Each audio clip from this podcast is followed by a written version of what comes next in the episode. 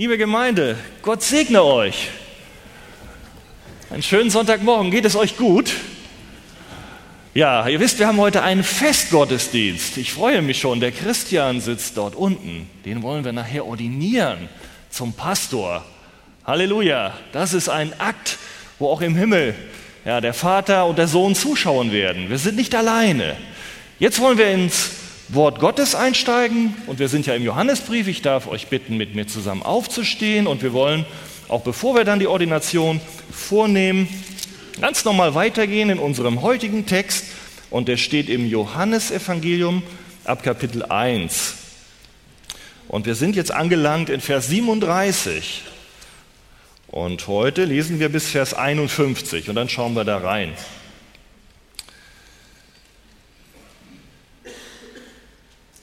Fange schon 35 an. Am folgenden Tag stand Johannes wieder da und zwei von seinen Jüngern. Und hinblickend auf Jesus, der umherging, spricht er, Johannes der Täufer, siehe, das Lamm Gottes. Und die beiden Jünger hörten ihn reden und folgten Jesus nach.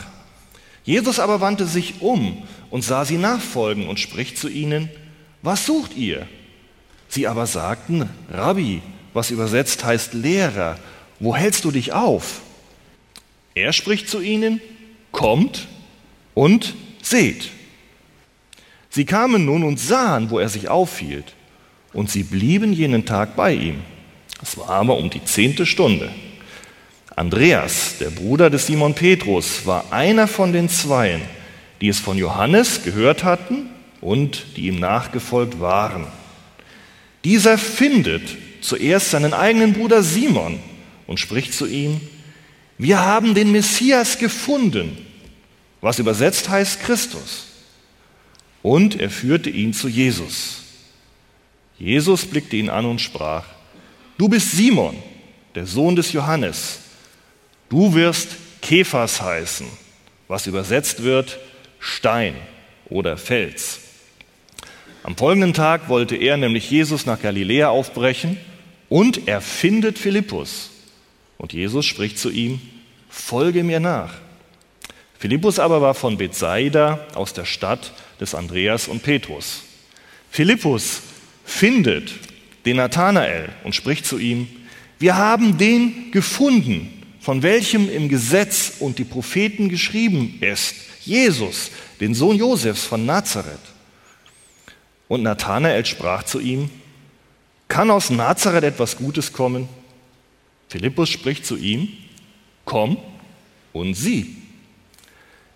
Jesus sah den Nathanael zu sich kommen und spricht zu ihm, siehe wahrhaftig ein Israelit, in dem kein Trug ist. Nathanael spricht zu ihm, woher kennst du mich? Jesus antwortete und sprach, ehe Philippus dich rief, als du unter dem Feigenbaum warst, sah ich dich. Nathanael antwortete und sprach, Rabbi, du bist der Sohn Gottes, du bist der König Israels. Jesus antwortete und sprach zu ihm, weil ich dir sagte, ich sah dich unter dem Feigenbaum, glaubst du? Du wirst Größeres als dies sehen. Und er spricht, wahrlich, wahrlich, ich sage euch, ihr werdet den Himmel geöffnet sehen und die Engel Gottes auf und niedersteigen auf den Sohn des Menschen. Amen. Ja, danke für eure Geduld. Ein längerer Text diesmal. Und ihr wisst, wir befinden uns am Jordan. Wir haben in der letzten Woche eine wunderbare Predigt gehört über Johannes. Johannes den Täufer. Und hat gesprochen über das Lamm Gottes, das die Sünde der Welt wegträgt. Zwei Jünger waren dabei, unter anderem Andreas und Johannes. Und Johannes stand dort, Vers 35, und die beiden Jünger. Und dann blickte Johannes der Täufer auf Jesus, der vorüberging und sagte, siehe, das ist das Lamm Gottes. Das waren die letzten beiden Verse der Predigt vom letzten Sonntag. Und weiter geht es. Und es hörten ihn, den Johannes den Täufer, die zwei Jünger reden und folgten Jesus nach. Wer waren diese beiden Jünger, die ihn so reden hörten? Es waren Andreas und es war Johannes selbst, der Evangelist, der uns sein Evangelium hinterlassen hat. Sie waren Jünger des Täufers gewesen zunächst. Da hatten sie sich aufgehalten. Aber wie wir auch schon gehört haben, Johannes der Täufer, der wollte nicht auf sich selbst hinweisen. Der wollte auch nicht, dass sie, diese Jünger, bei ihm blieben, einem Menschen, und ihr Leben auf einen Menschen bauten und ihm nachfolgten, sich auf ihn ausrichteten. Nein, er war nur die Stimme eines Rufenden in der Wüste. Er war ein Wegbereiter für den Messias, für das Lamm Gottes. Und so wies er sie auch direkt, als Jesus kam, auf Jesus hin. Dieser hat doch so viel mehr. Und hör zu, dieser hat auch so viel mehr für dich als irgendein Mensch. Und wenn er noch so gut reden kann, wenn er noch so ein Prophet oder ein gesalbter Mensch zu sein scheint, als irgendein Mensch zu geben vermag. Ihn, den Jesus, müssen sie kennenlernen. Andreas und Johannes. Und Andreas und Johannes, die hörten auf dieses Wort des Täufers. Es ergriff sie. Sie wollten das Lamm Gottes nicht weggehen lassen. Sie wollten zu denen gehören, denen das Lamm die Sünde wegnimmt. Vielleicht waren sie noch etwas unsicher, wussten nicht so genau Bescheid, aber sie lösten sich dann von Johannes dem Täufer, bei dem sie vielleicht einige Wochen gewesen waren, und gingen Jesus hinterher. Vielleicht erst mal ein Stück Entfernung. Aber Jesus sah sie. Jesus sah ihre Reaktion. Und er wandte sich um und sah sie nachfolgen und spricht zu ihm, was sucht ihr? Was sucht ihr? Wir wissen, Jesus stellte diese Frage bestimmt nicht aus Unwissenheit. Bestimmt nicht, denn er wusste aufgrund seiner Eigenschaft als Sohn Gottes, als der Messias sehr wohl im Voraus, was die beiden wollten und warum sie gekommen waren. Jesus weiß alles, was in dem Herzen der Menschen ist. Der Menschen damals aber auch der Menschen heute. Das sehen wir immer wieder, wenn wir in die Bibel hineinschauen. Auch Johannes ein Kapitel später, wir werden da in den nächsten Wochen zu kommen. Da sagt Jesus selber, da geht es auch um Menschen, die da zu den Jüngern gehören. Jesus vertraute sich ihnen nicht an, sagt er, weil er alle kannte und weil er nicht nötig hatte, dass jemand Zeugnis gebe, denn er selbst, Jesus, wusste, was in dem Menschen war. Jesus wusste, was in den Menschen war. Und auch später in unserem heutigen Text sehen wir, dass Jesus durch und durch die Menschen kennt. Aber er fragte sie, denn er wollte ihre Reaktion hören. Warum waren sie gekommen? Und Andreas und Johannes vielleicht ein bisschen unsicher antworteten mit einer Gegenfrage. Lehrer, Rabbi, wo hältst du dich auf?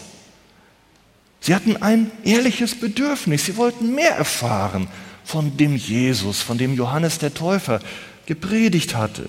Sie erkannten, dass sie ganz persönlich die Hilfe brauchten von diesem Lamm Gottes, was die Sünde wegnimmt, wo sie doch auch ihre eigene Sünde spürten.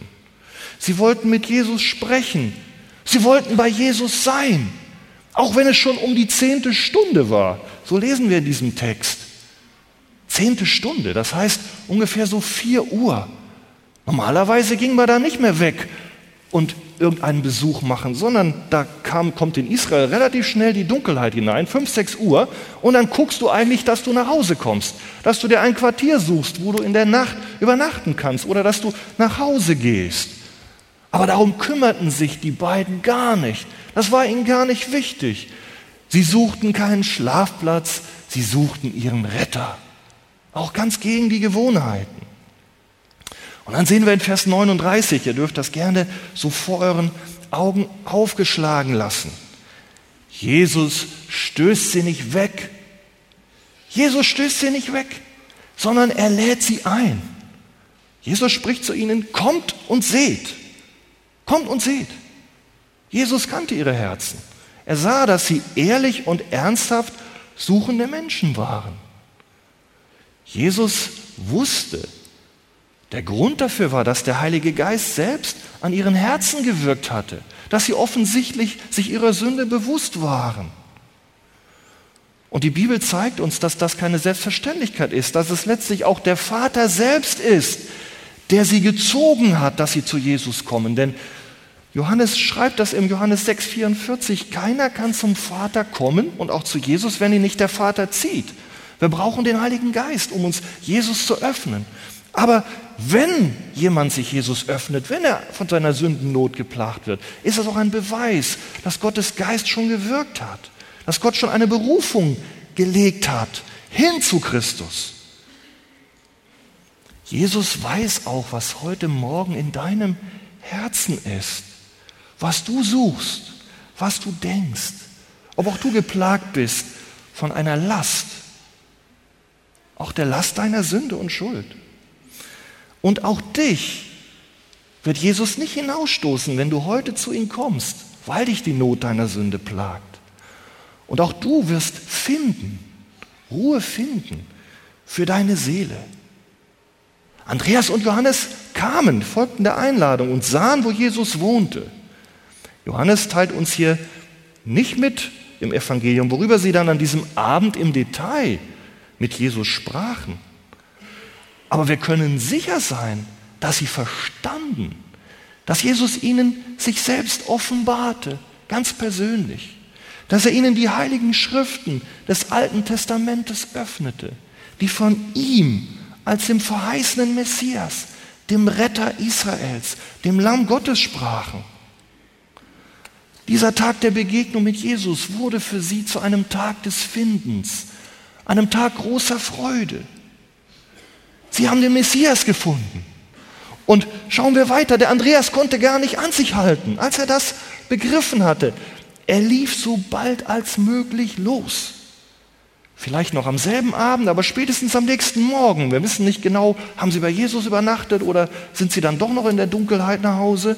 Und der Andreas suchte dann seinen Bruder Simon. Dem wollte er erzählen, was er gefunden hatte. Er suchte ihn und er fand ihn. Und dann teilte er ihm voller Freude mit, Simon, wir haben den Messias, den Christus, den Gesalbten gefunden. Und wenn wir genau aufgepasst haben, merken wir, jetzt nennt er ihn nicht nur Lehrer, Lehrer, Rabbi, wo hältst du dich auf? Nein, jetzt hat er von seinem Herz, jetzt hat er den Retter gefunden. Eine ganz andere Beziehung. Ich möchte auch dich einladen, darüber nachzudenken. Hast du nur eine intellektuelle Vorstellung von diesem Jesus, von Gott, vom Herrgott? Oder hast du eine Herzensbeziehung? Messias, das meint den verheißenen König vom Stamme Davids, dessen Herrschaft kein Ende haben wird.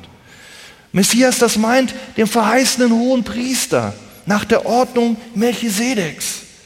Messias, das meint der verheißene Retter Israels, der die Sünden seines Volkes trägt. Das alles stand in den heiligen Schriften und das kannten die Juden. Die waren unterwiesen. Andreas, der gerade erst selber gefunden hatte, oder ich sage einmal ehrlich gesagt, der gefunden worden war. Naja, er hatte gefunden, aber eigentlich war er, war er gefunden worden, war er eingesammelt worden. Der fand seinen Bruder und teilte ihm seinen Fund mit. Er hatte den Retter gefunden und das Suchen hatte für ihn ein Ende. Aber es blieb nicht nur beim Suchen und Finden, sondern es heißt, Andreas führte ihn zu Jesus. Und er führte ihn zu Jesus.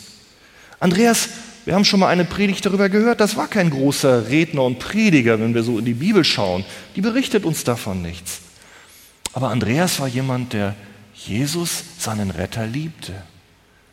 Der wollte, dass diese Freude auch andere Menschen erfahren. Und immer, wenn die Evangelien von ihm berichten, dann ist es, wenn er einem Menschen persönlich Jesus vorstellt, ihn zu Jesus führt. Das war ein kleiner Junge dort am See, der, die, der zwei Brote und fünf Fische hatte. Es waren Griechen dort, die um Jesus Umfeld waren. Und hier war es sein eigener Bruder. Da kann Andreas ein Vorbild sein für dich und mich, die du Jesus kennst. Einfach Menschen mit Jesus bekannt machen und ihm weitererzählen von dem, was er erlebt hatte. Und das war nicht viel, er hatte Jesus gerade erlebt. Der war noch nicht mal einen Tag gläubig. Aber er teilte es und der Heilige Geist wirkte auch im Herzen des Petrus. Denn wenn wir jetzt weiter hinschauen, da kam jetzt der Petrus zu Jesus mit dem Andreas. Und jetzt sehen wir etwas Beachtenswertes, vielleicht für manchen ganz Erstaunliches. Jesus blickte ihn an und sprach, du bist Simon, der Sohn des Johannes. Du wirst Kephas heißen, was übersetzt heißt Fels. Jesus kannte den Simon schon. Jesus erwartete den Simon schon, wo der noch gar keine Ahnung hatte. Und noch mehr, noch mehr.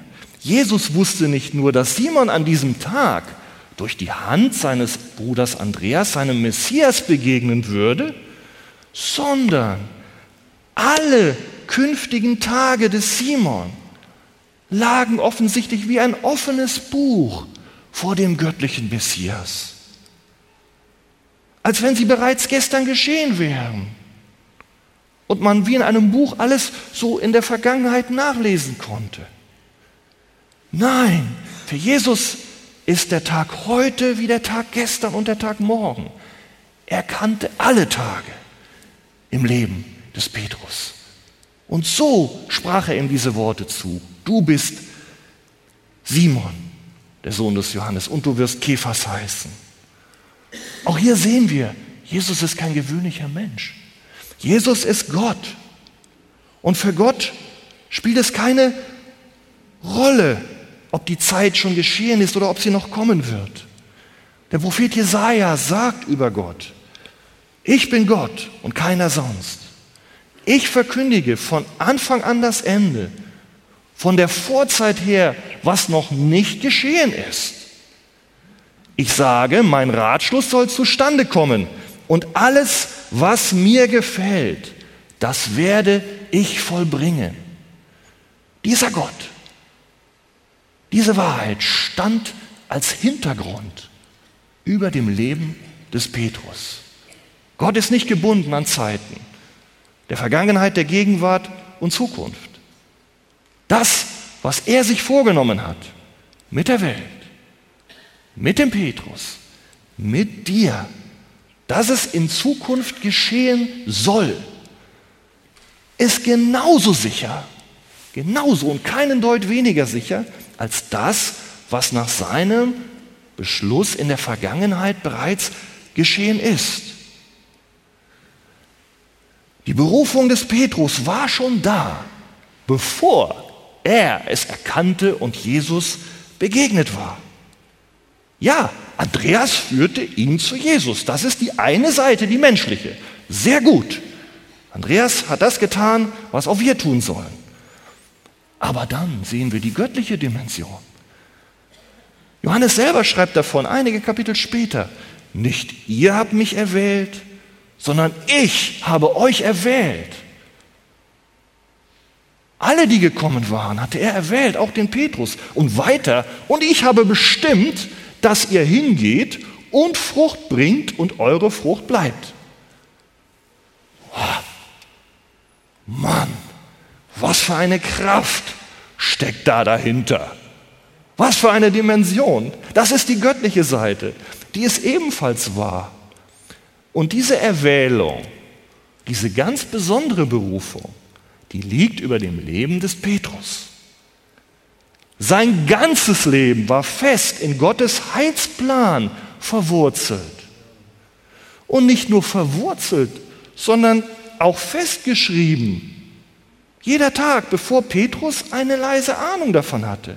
Seine Worte, seine Taten, seine Freuden, seine Angst, sein Versagen, sein Auftrag zur Verkündigung des Namens Jesu, seine Berufung als Apostel zum Aufbau der Gemeinde Jesu, zum Bau des Reiches Gottes, war fest.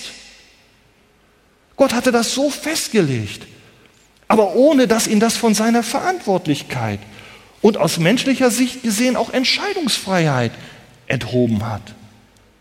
Das ist ein Geheimnis. Das ist großes, ein großes Geheimnis. Und Wir können das eigentlich nicht fassen. Aber das ist der Grund, dass Jesus es sagt, weil er es bestimmt hat. Du bist Simon und du wirst Kephas heißen, was übersetzt wird Fels. Schauen wir uns noch einmal den Petrus einmal an. War dieser Mann ein Fels, als er da vor Jesus stand? Was denkt ihr war? Nein, der war ein schwacher Mann. Er war kein Felsen, als Jesus ihn berief. Er war ein gewöhnlicher Mann, der alles andere als ein Felsen unerschütterlich in sich selbst ruhend war, egal wie die Umstände oder der Sturm auch waren. Nein, so war der Petrus nicht. Ihr kennt ihn. Im Gegenteil, den Mund, den nahm er oft sehr voll und preschte voran, manchmal ohne nachzudenken. Aber dann hielt er seine Vorsätze nicht. Seine eigene Kraft trug ihn nicht bis ans Ziel. Im Vergleich zu den anderen war dieser Mann noch eher in besonderer Weise schwankend, Stimmungsschwankungen unterlegen.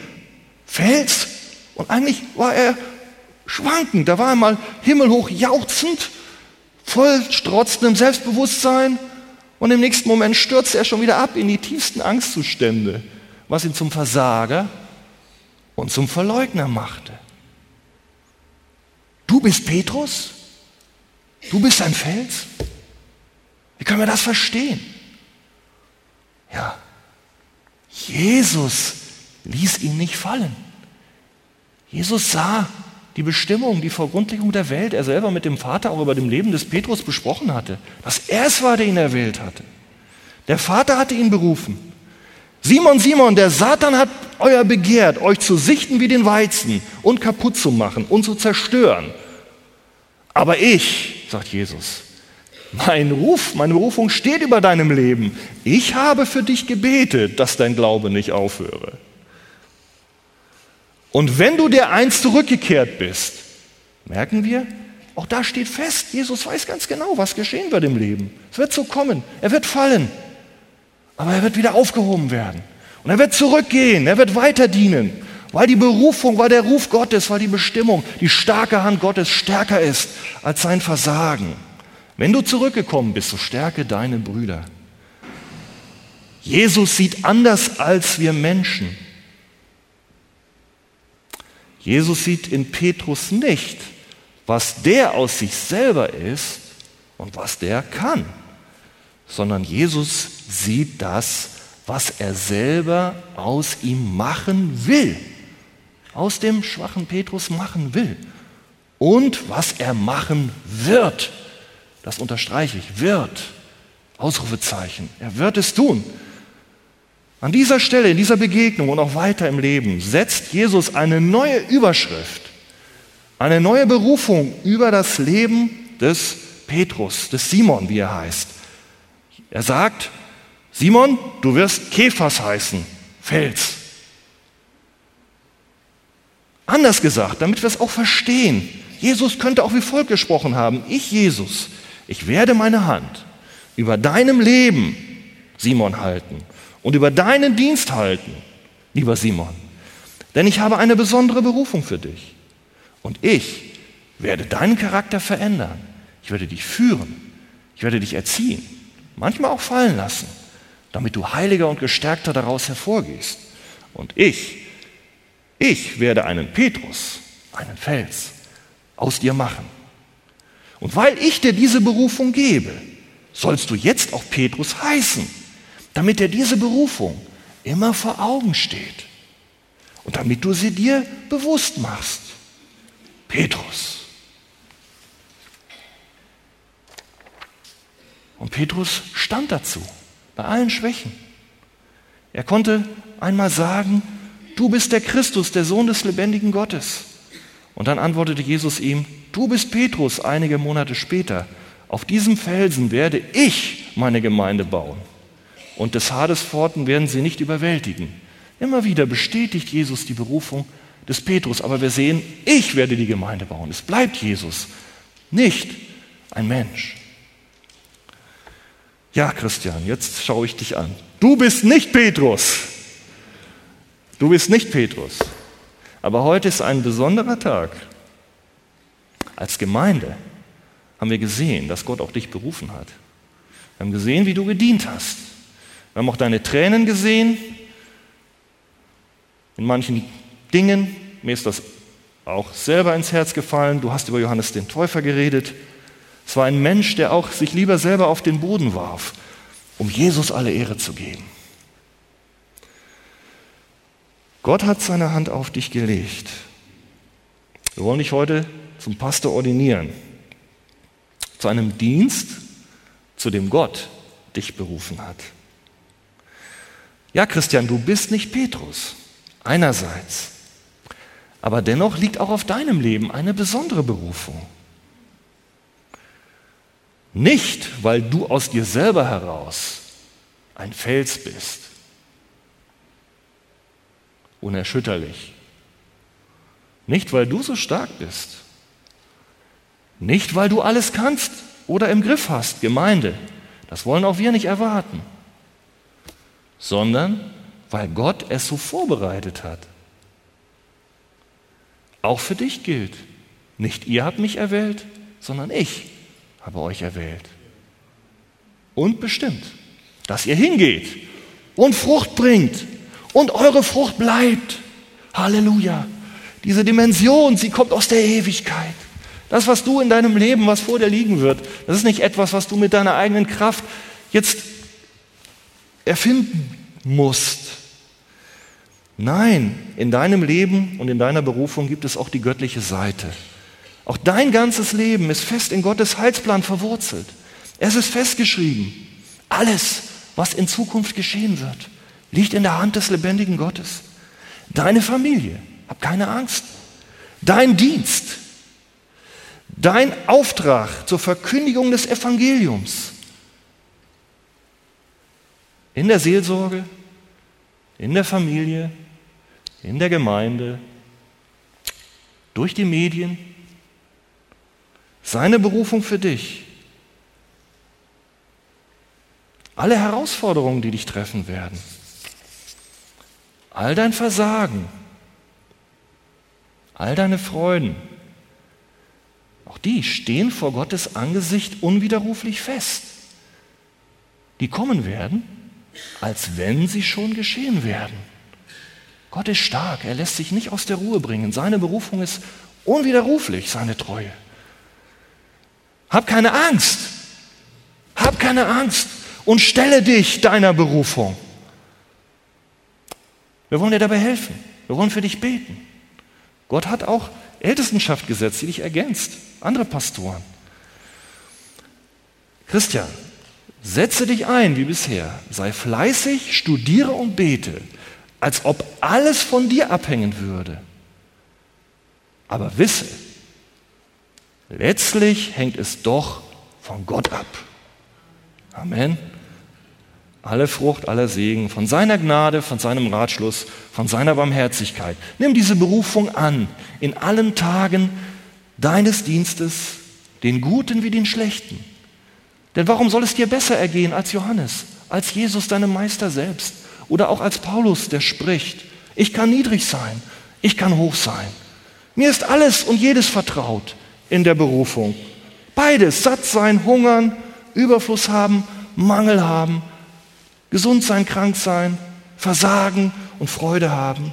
Aber, und das mag auch dein Leitspruch sein, ich vermag alles durch den, der mich mächtig macht.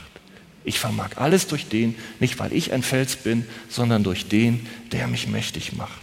Denn meine Kraft ist in den Schwachen mächtig. Amen. Soweit zu dir, Christian. Aber wir haben auch noch andere Menschen da, die Gott beruft.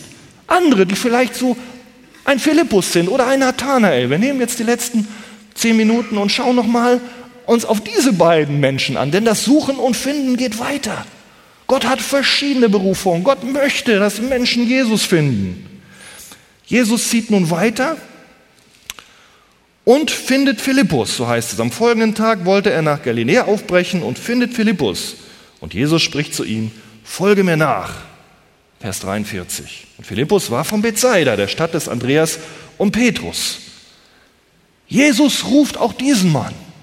Das war anders. Da war nicht jetzt ein Mensch, der ihn dahin führte, sondern Das war Jesus direkt. Gut, jeder wird von Jesus direkt gerufen durch den Heiligen Geist. Das ist immer so, wenn du kommst. Aber wir können einfach wissen, es kann ganz unterschiedlich sein, wie Jesus Menschen in sein Reich führt. Heute geht er nicht mehr selber so über diese Erde, er ist auferstanden und sitzt zu Rechten Gottes, aber vielleicht mag es sein, dass du einen Traum hast. Du wolltest eigentlich nicht, aber plötzlich fällt wie vom Himmel eine Sache zu dir und du erkennst, ich bin ein Sünder, ich muss mich bekehren. Gott, ich kann nicht vor dir bestehen direkt ein Reden. Aber komm dann auch zu Jesus, komm zu seiner Gemeinde. Und Philippus, der folgt ihm auch sogleich. Wir sehen, anders als gleich bei diesem Nathanael, den gucken wir uns auch an. Philippus kommt sofort. Und Philippus, der hat auch Jesus richtig erfasst als den Messias. Der wollte nicht nur irgendwie so ein bisschen, oh, heilige Ehrfurcht haben. Der wollte nicht nur ein bisschen Gemeinschaft oder, oder hier Show haben. Denn er hat erkannt, dass Jesus der Messias ist, der auch seine Sünde nimmt und wegträgt. Denn wir sehen, genau wie bei dem Andreas, der ist erfüllt von Freude. Und er will auch anderen das weitergeben. Und das macht er auch direkt. Vers 45. Philippus findet den Nathanael und spricht zu ihm, wir haben den gefunden. Wir, also er zieht sich direkt mit ein, er gehört schon zu dieser Truppe, zu dem Petrus, zu dem Andreas, zu dem Johannes, die vorher da waren. Er ist schon dabei. Wir haben den gefunden, von welchem Mose im Gesetz und die Propheten geschrieben haben. Jesus, den Sohn des Josefs von Nazareth. Halleluja. Hast doch du gefunden? Ich möchte dich einladen. Und nun höre. Da war also ein weiterer, der hörte von Jesus, vom Messias. Doch anders als sein Freund Philippus hatte der Nathanael zunächst ernsthafte Zweifel und Bedenken. Nathanael war ein ehrlich suchender Mensch, ein aufrechter Israelit, wie Jesus ihn bestätigt, der offensichtlich auch die alten Schriften kannte. Und das, jetzt hör gut zu, vielleicht betrifft uns den einen oder anderen von euch das auch. Und das, was er jetzt hier von Philippus über Jesus hörte, diesen Messias, das entsprach nicht seinen bisherigen religiösen Vorstellungen. Erwartungen oder auch Erkenntnissen. Er hatte eine Vorstellung, wie dieser Messias sein sollte. Er hatte sich da in seinem Kopf was zusammengebaut und meinte das auch aufgrund seiner Erziehung, seiner Tradition auch so zu wissen und zu kennen. Ja, auch er wartete irgendwie auf einen Retter, das war ihm klar.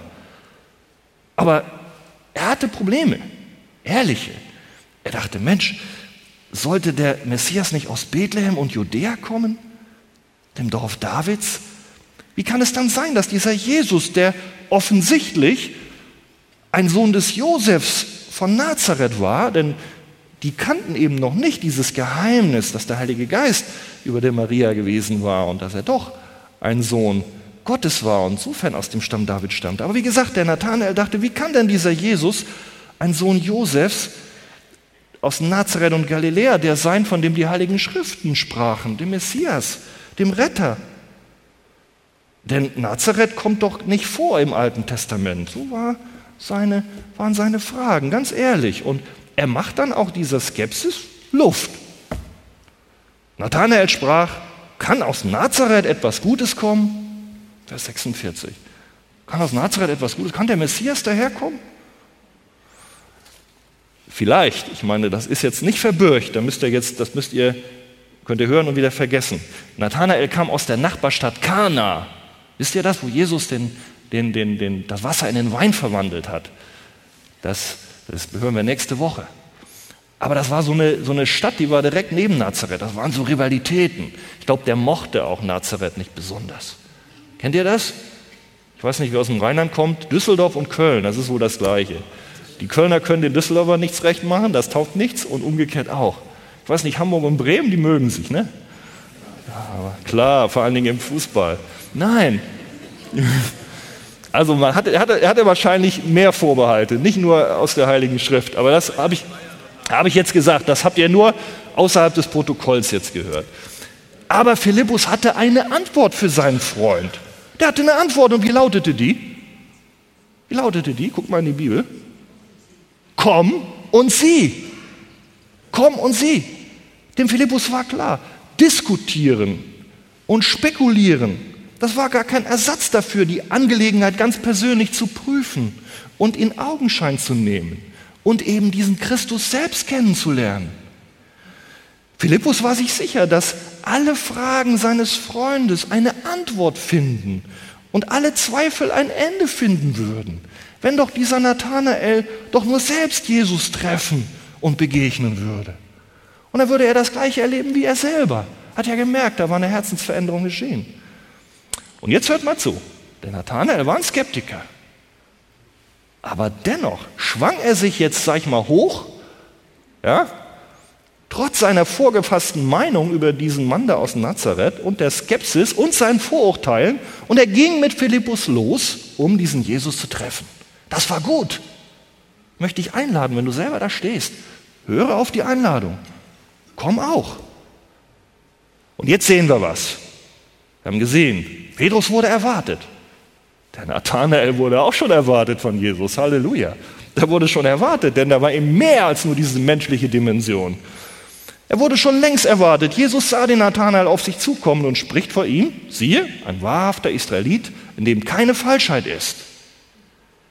Jesus tadelt seine Zweifel nicht hier, die aus einem ehrlichen Herzen herrühren, sondern, und das ist schön, er begegnet dem Nathanael vielmehr so, wie er es braucht, damit seine Zweifel überwunden werden und damit auch er an den Messias glauben kann. Denn Glaube ist eine Gabe Gottes. Und wenn auch du Not hast, dann bete zu Jesus, dass er sich offenbart dort am Kreuz, was da geschehen ist, damit das nicht nur so eine entfernte Story wird eines Rabbis, eines Lehrers, sondern damit er auch für dich zum Erlöser wird. Nathanael ist zunächst mal überrascht. Siehe, wahrhaft ein Israelit, woher kennt Jesus seinen Charakter? Er ruft aus, woher kennst du mich? Vers 48. Aber die Verwunderung von Nathanael und ich will mal sagen, sein Schockzustand, der wird noch viel größer, als er Jesu Antwort auf seine Frage hört. Woher kennst du mich? Jesus sprach, ehe dich Philippus rief, ehe dich Philippus rief, ehe menschlich was kam, da sah ich dich, als du unter dem Feigenbaum warst. Jesus kannte den Nathanael durch und durch. Nicht nur kannte er seinen Charakter, ohne ihn jemals getroffen zu haben. Nein, Jesus sah auch seine verborgensten Wege und Gedanken und wahrscheinlich auch das Suchen seines Herzens nach Wahrheit. Ehe Philippus dich rief, sah ich euch unter dem Feigenbaum. Ja, jetzt fragen wir uns, was war denn da unterm Feigenbaum? Wir wissen das nicht genau, aber wenn man den Beschreibungen glaubt, dann ist ein Feigenbaum ein schöner Baum, in dem man sich richtig schön zurückziehen konnte, wenn man ungestört sein wollte. Da ist so ein schönes Blätterdach, da ging man dann hin. Und meistens war es sogar, dass die Juden dann hingingen, wenn sie allein sein wollten, wenn sie meditierten, wenn sie beteten, wenn sie in der Heiligen Schrift lasen. Denn im Haus, da wurde man gestört, da konnte man das nicht. Da gab es einen Raum, da wurde gekocht, da war alles los. Aber wenn man mit dem Herrn allein sein wollte, dann ging man oft unter so einen Baum. Und ich will ja nicht spekulieren, aber vielleicht war genau das, das, was der Nathanael getan hatte. Der war da und hat gebetet, der war da und hat studiert. Und jetzt haut Jesus da rein. Er wollte unbeobachtet, ungestört bleiben, ein beliebter Platz. Aber für Jesus war dieses verborgene Wirken, dieses Verstecken im Blätterwald so offen wie der helle Tag. So offen, als wie ich dich heute hier sitzen sehe. So sieht Jesus an.